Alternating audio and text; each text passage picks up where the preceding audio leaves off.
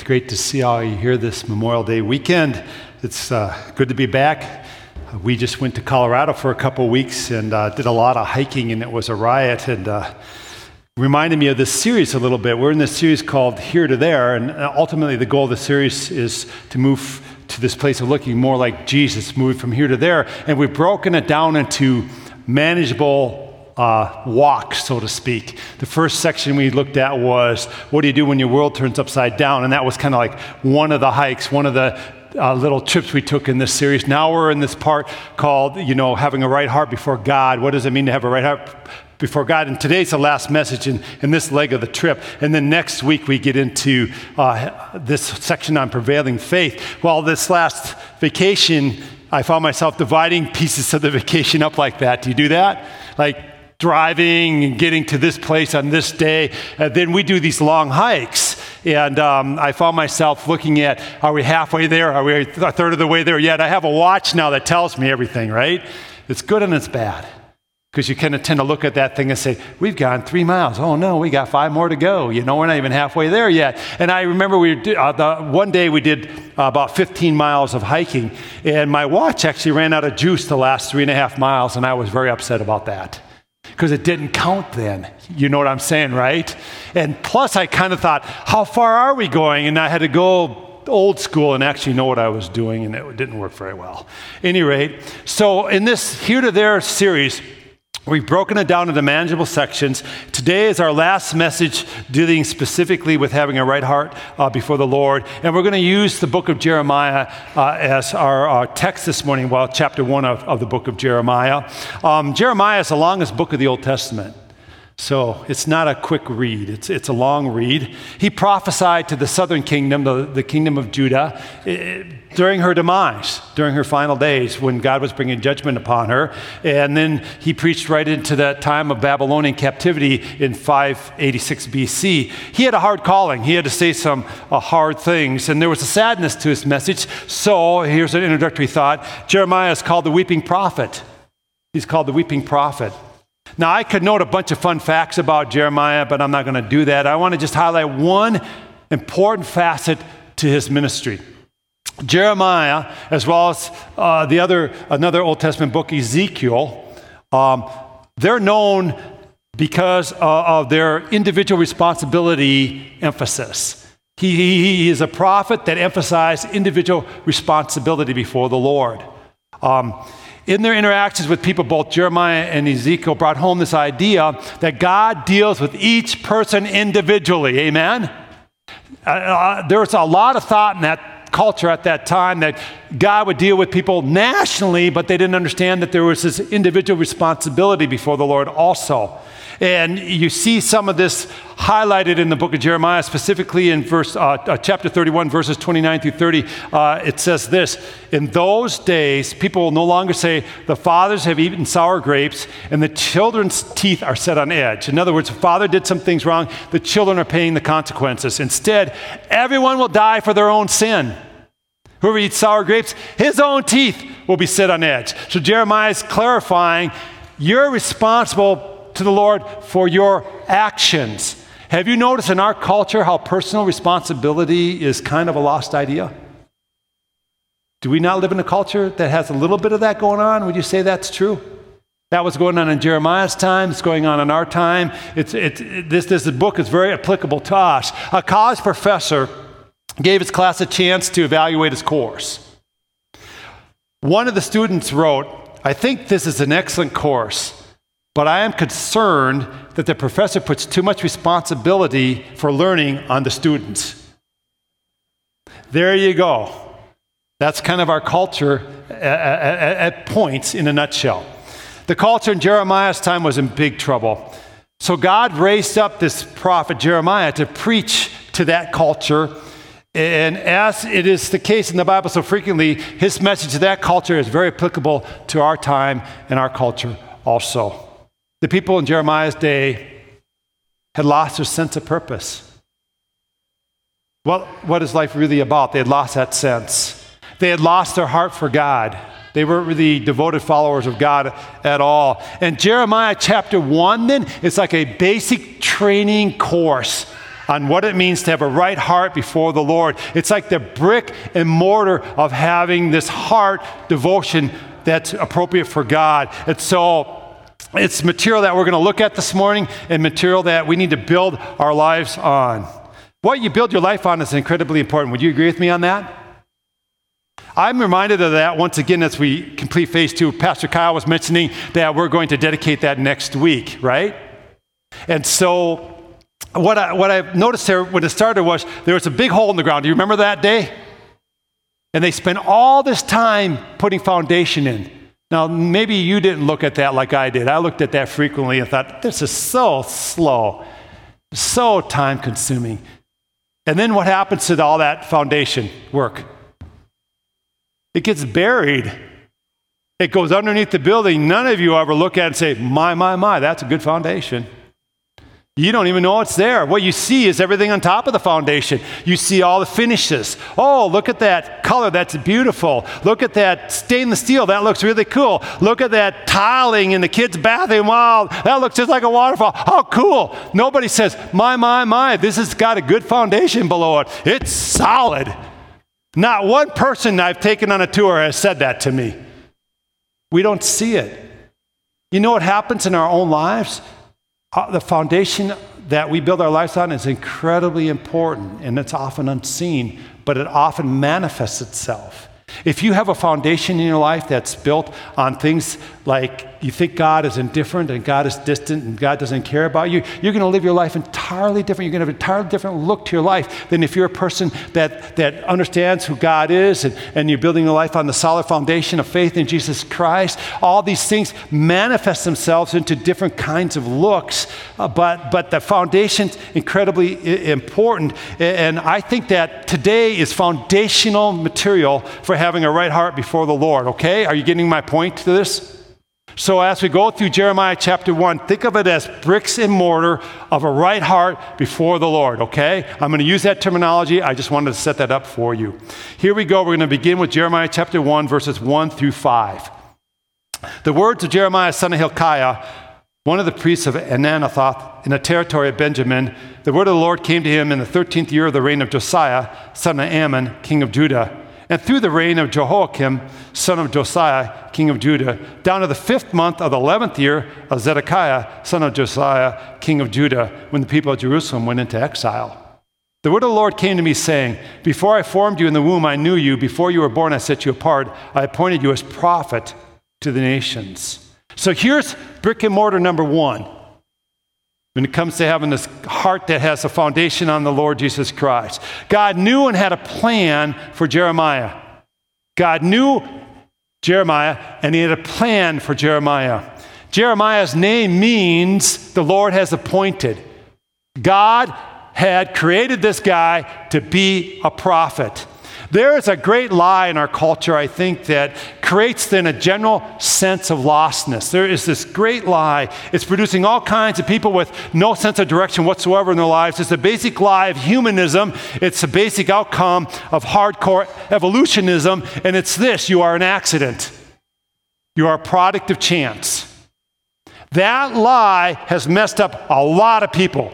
Because then they think my life has no meaning, no purpose, there's no rhyme or reason to it. I just came into being by accident and I'm going to exit the same way. And it reduces you down to something you are not. It saps the meaning right out of life. It reduces the sacredness of who we are and what God has done and has planned for us. Listen to this. This is an application point. You are not an accident. Amen. You are not an accident.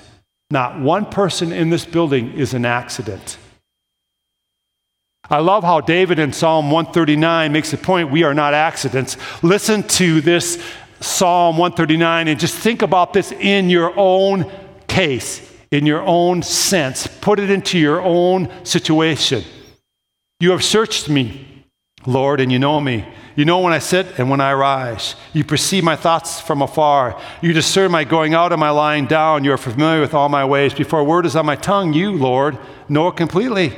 You hem me in behind and before. You lay your hand upon me. Such knowledge is too wonderful for me, too lofty for me to attain. Where can I go from your spirit? Where can I flee from your presence? If I go up to the heavens, you are there.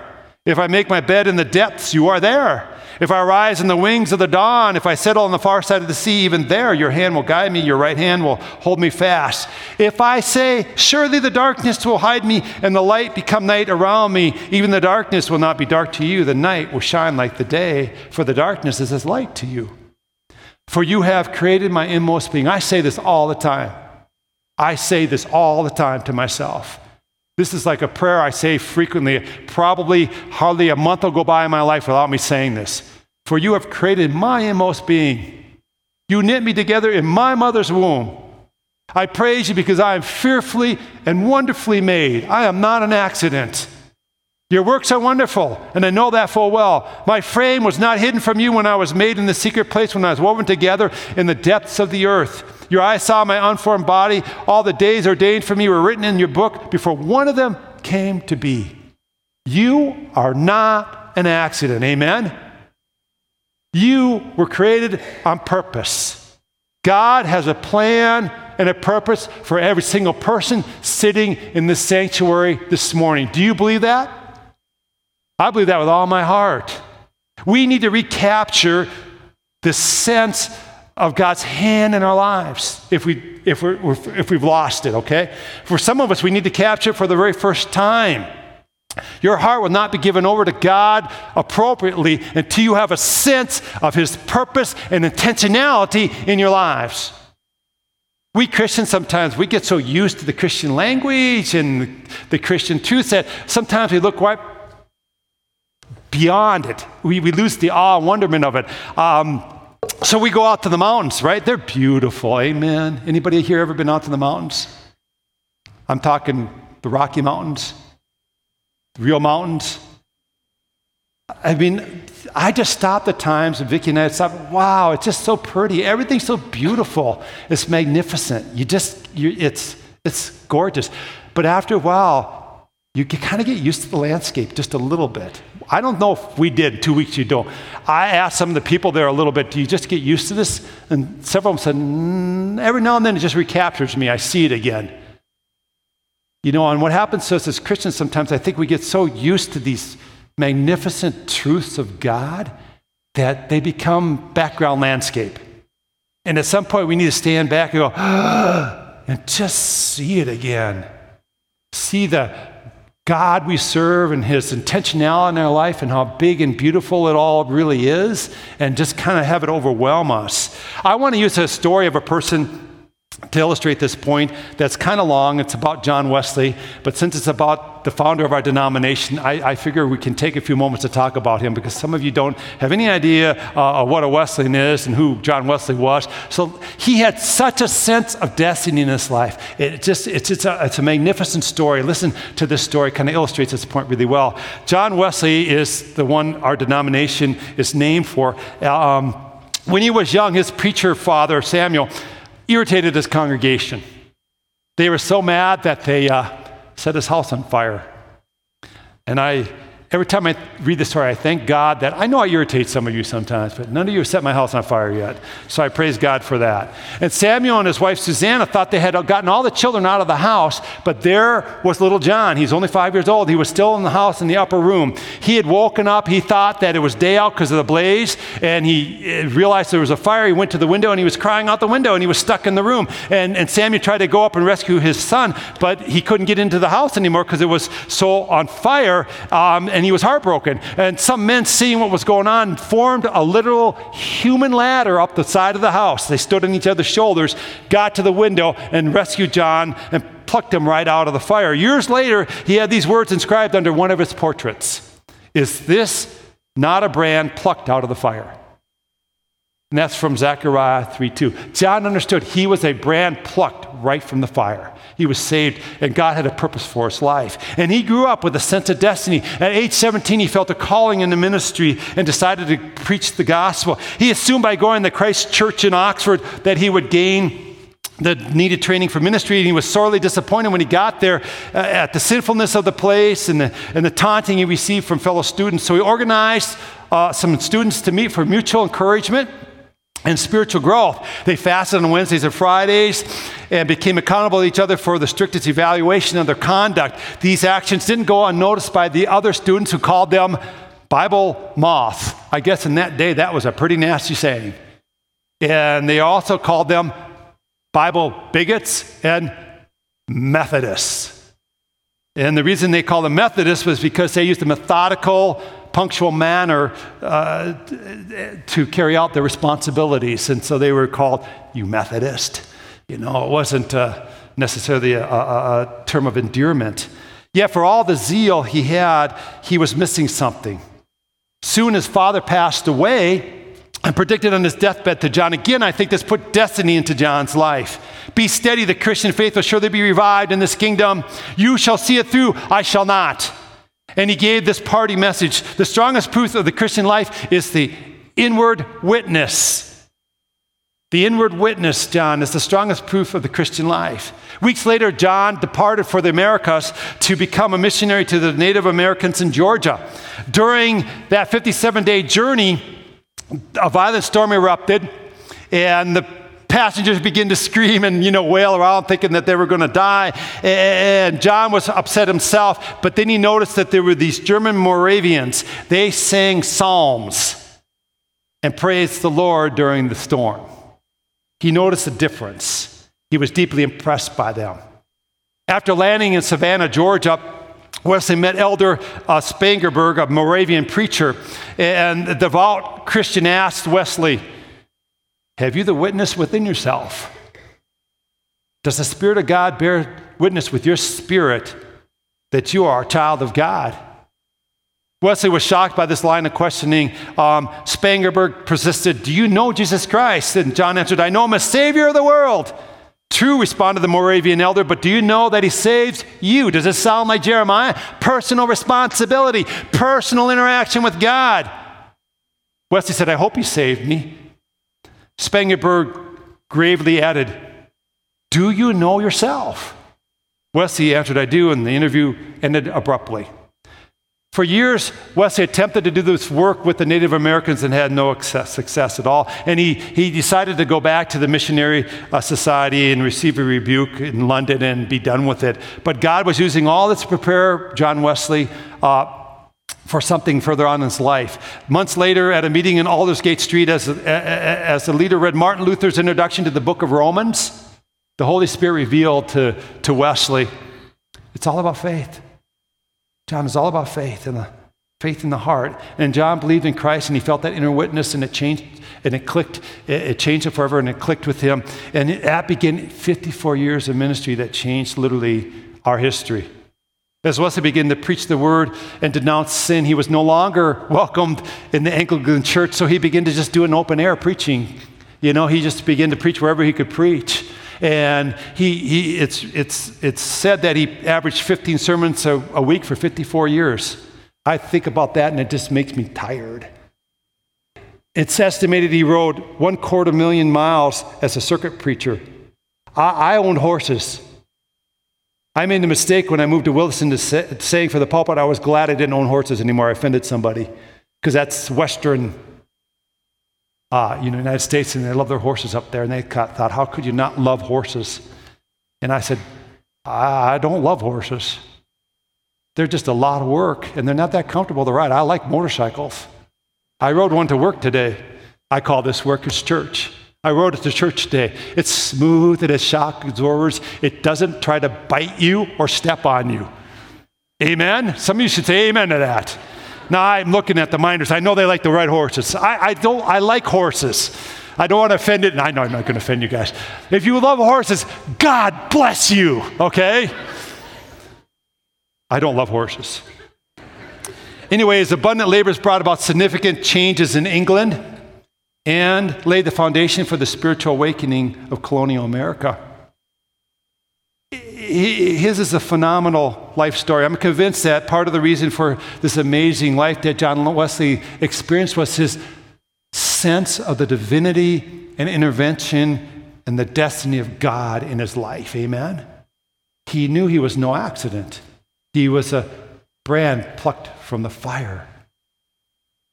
He had this understanding that drove him as a person. I think God wants you and I to recapture this basic brick and mortar concept. We are not accidents. Every single one of us, God has a plan and a purpose for us. Here's a heart moment.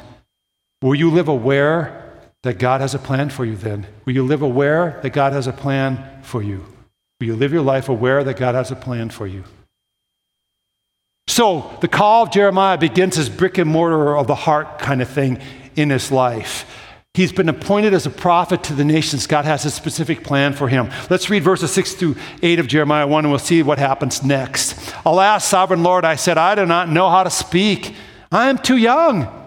But the Lord said to me, Do not say I'm too young. You must go to everyone I send you to and say whatever I command you. Do not be afraid of them, for I am with you and I will rescue you, declares the Lord. So, this next brick and mortar thought of the heart is that we must embrace this fundamental truth that God is always with us. Amen? God is always with us. God promised to be with Jeremiah and rescue him. God said, I'm going to always be with you. Listen, Christ has come. Now he has released the ministry of the Holy Spirit to you and I. So, as followers of God, we always have the person of the Holy Spirit living within us if we've given our life to Jesus by faith. Amen? God is always with us. Let me give you some history here.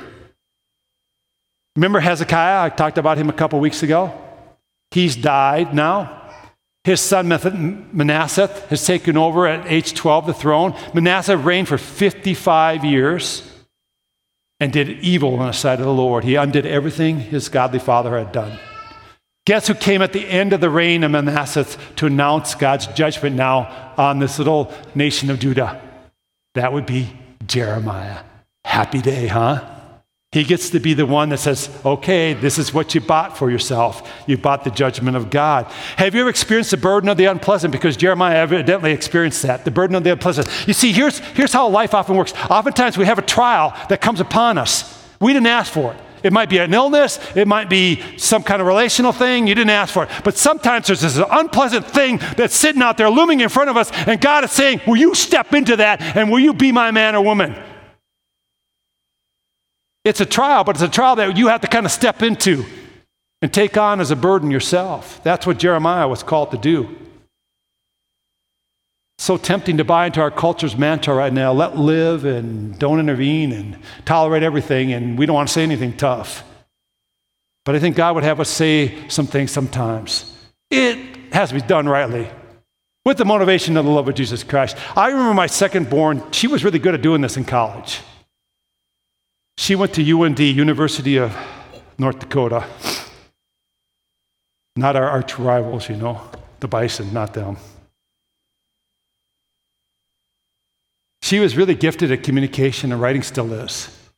And sometimes in a class, her professor would say something anti Christian. This happened a couple times. And Bree stepped into the burden of the unpleasant. She wrote papers stating why she didn't agree with her professor. In fact, she read me one once. And she said, What do you think? I said, Good paper. What kind of grade do you think you'll get? you know? But that was Bree, and she did it. And amazing enough, I remember after one that she wrote, it was really well done. The professor stated he didn't agree with her, but the paper was so well done, he was going to give her an A anyway. So good for her. But I thought there was stepping into the unpleasant. You didn't have to go there, but she felt I should go there. I should say these things. And our application for this point is this God assures us that He's always with His children, He's always with us. I want us to say Hebrews chapter 13, uh, the second half of verse 5 and verse 6 out loud together because this is such important scripture. I would like you to read this with me out loud. Would you read this, please? God has said, Never will I leave you, never will I forsake you. So we say with confidence, The Lord is my helper. I will not be afraid. What can man do to me? You need to memorize that. Amen? Some scriptures like this, they need to be imprinted on our hearts. We just need to know God is always with us. Do you believe this? You need to believe this in your heart of hearts. This needs to sink deep into your soul. It needs to be brick and mortar in your heart. God will never leave me. God will never forsake me. I can say with confidence, He's my helper. I will not be afraid. What can man actually do to me? They may kill my body, but what can they actually do to my soul? Nothing, amen? It needs to be brick and mortar of the heart. Let's head back to Jeremiah, and now I want to read verses 9 through 12 to you. Then the Lord reached out his hand, touched my mouth, and said to me, I have put my words in your mouth. See, today I point you over nations and kingdoms to uproot and tear down, to destroy and overthrow, to build and to plant. The word of the Lord came to me. What do you see, Jeremiah? I see the branch of an olive tree, I replied. Olive tree, I replied. The Lord said to me, You have seen correctly, for I'm watching to see that my word is fulfilled. God gave Jeremiah the provision for the calling. Do you see that? He said, I'm calling you to do this. Let's, let's have a look. He coached him up. He said, Okay, let's see how you're doing here. And he gave him this vision and he said, You've seen that correctly. So he's coaching them up. So on this last uh, trip to Colorado, we ended by going to Nebraska to seeing my daughter and, her, and the five grandkids there for a, a, day. And then on Saturday, they had track meet. So we went to their track meet. All of them were running in this track meet, uh, a little regional kind of get together track meet thing. And so it was for all ages.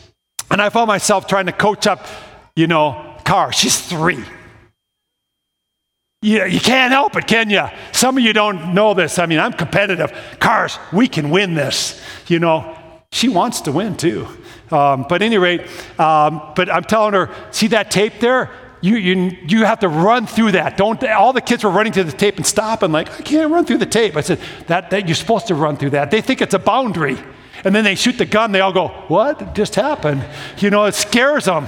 And, and so, anyway, so I'm trying to coach her up, and she's kind of, and Vicky's, everyone's kind of coach them up just a little bit. And Isaiah was doing the uh, long jump. Yikes. He was, he was, he's so fast, but he would just get to the end and run through it. I said, No, no, no, you got to jump. It's how far you jump, you know. And then I, I told him a couple things that I thought I was brilliant. I told him, it's like getting to the end of the dock at the lake. Jump off into the water. I thought, what a brilliant Ed. Uh, you know, I was proud of myself. He just ran through it. So I thought, you know what, I'm just going to tell him good job because they did a really good job, you know, of running and all that. And who cares? But, but here God is calling Jeremiah and he coaches him up a bit. See, here's the application God equips you for the calling in life. God equips you for your calling in life. He really does. This is one of my favorite thoughts. What God calls us to do, He equips us to accomplish. Amen? God equips us for the calling of our life. Years ago, I felt called into pastoring, and I went to IWU and prepared. And the day came when Pastor Tim, who was a former pastor here at this church, had an opening for an assistant, and he interviewed me for that position. And I remember sitting in his office saying, I really feel called to do this. Do I have to preach? And he said, Yeah, I think so. That's kind of how Tim was. He wasn't going to say, No, yeah, I think so. I said, Well, I don't know if I, I don't know if I can do that. And then um, I started doing some preaching, and mainly Sunday nights when uh, only the faithful would come.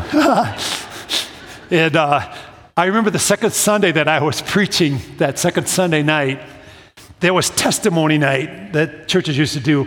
And the guy who gave the testimony before me went 30 minutes longer than he was supposed to go. So I had this 30 minute message that now I have 10 minutes to do. I didn't know what to do.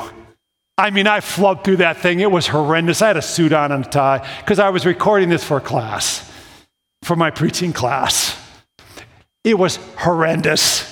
It was terrible. And I thought, oh, what have I done? I had this great career at 3M to do this. I, this was terrible experience. And so I went home that night and I had an epiphany. I had a moment with God. And I remember thinking, you know what? What happened there that night was I got nervous. I worried about what people thought. I could have done a couple things super easy. Could have said, hey, I don't have enough time to do this. So I'm just not going to do it, which I would do that now. Uh, or I could have just uh, abbreviated and at one point just be whatever. There's a multitude of things I could have done. But I was fearful of what people thought, and I was fearful of failing and all that. And I remember going home that night, I said, God, you have called me to do this. This was just a real moment with God I had. You have equipped me to accomplish this. I will never again, God, before you, fear men. I will preach for you and for your glory. But I will not fear men. I will not fear what they think of me. I will do this as unto you and you alone. And it was like a turning point in the ministry for me the, the, the, the, confidence came and, and, and, and you know, that, that sense of, of purpose came. And I think, you know, we need to have these epiphany moments with God where we realize whatever God has called me to do, He equips me to accomplish. Amen? It's not about me, it's about being dependent upon God and trusting with all my heart, soul, mind, strength. And so, we have to get to that place. I want to go on to verses 17 through 19 now and finish up this morning. Uh, here's what, what, how Jeremiah 1 ends Get yourself ready, stand up, and say to them whatever I command you. Do not be terrified by them, or I will terrify you before them. Today I have made you a fortified city, an iron pillar, a bronze wall to stand against the whole land, against the kings of Judah, its officials, its priests, and the people of the land. They will fight against you, but will not overcome you, for I am with you and will rescue you, declares the Lord. So here's our conclusion today. It's time to do it, God was saying to Jeremiah. It's time to do it. God called Jeremiah into a life reliant on his promises and provisions. He said, just, it's time to do it. Trust my promises, trust my provision, do what I've called you to do, Jeremiah. I love uh, 2 Corinthians chapter 3, verse 5. It reinforces this. It says this, not that we're competent in ourselves to claim anything for ourselves. And we're not, are we?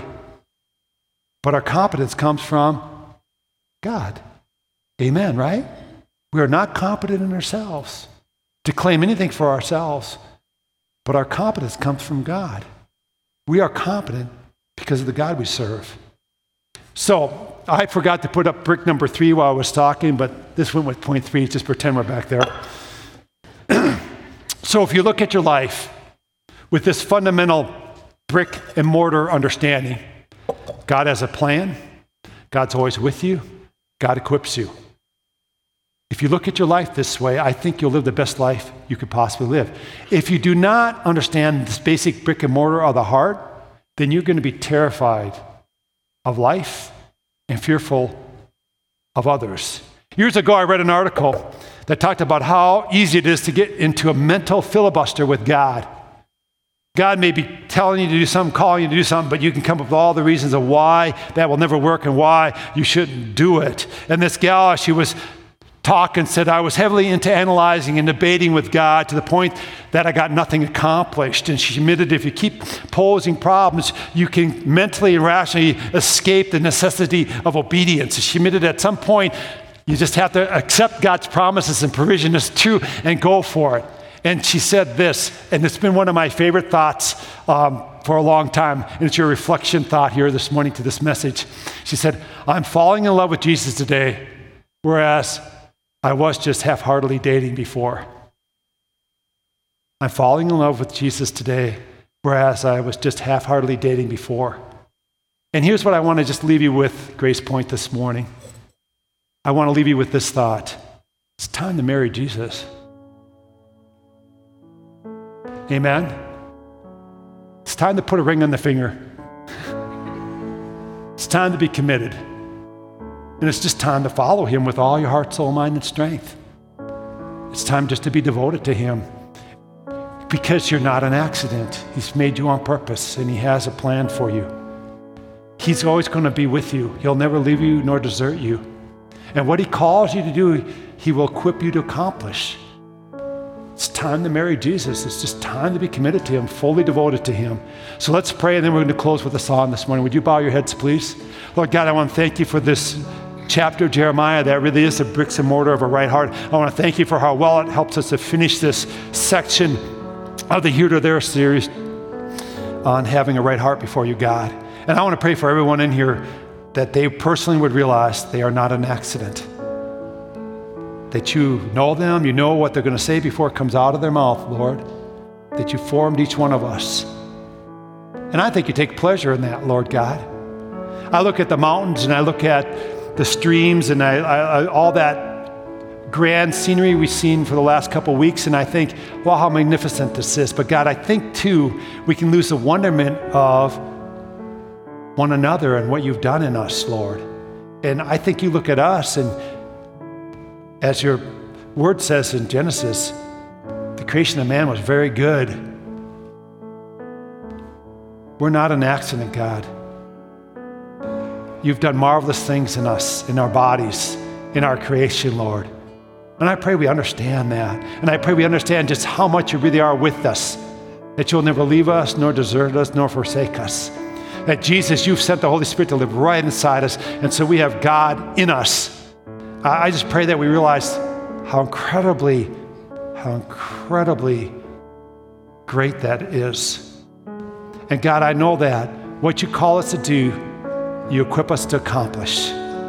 So I just pray that we'd step into your promises and provision this morning, Lord, in a very courageous way, and that we'd be people here at Grace Point who love you and are devoted to you and are married to you and committed to you, God, and are following after you hard.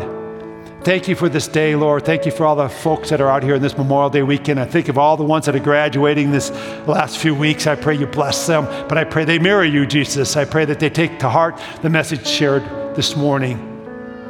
God, I, I just pray for each one of us that we walk forth from this place on fire for you and committed to following after you, Jesus. I pray these things in your name and by your blood. And all God's people said,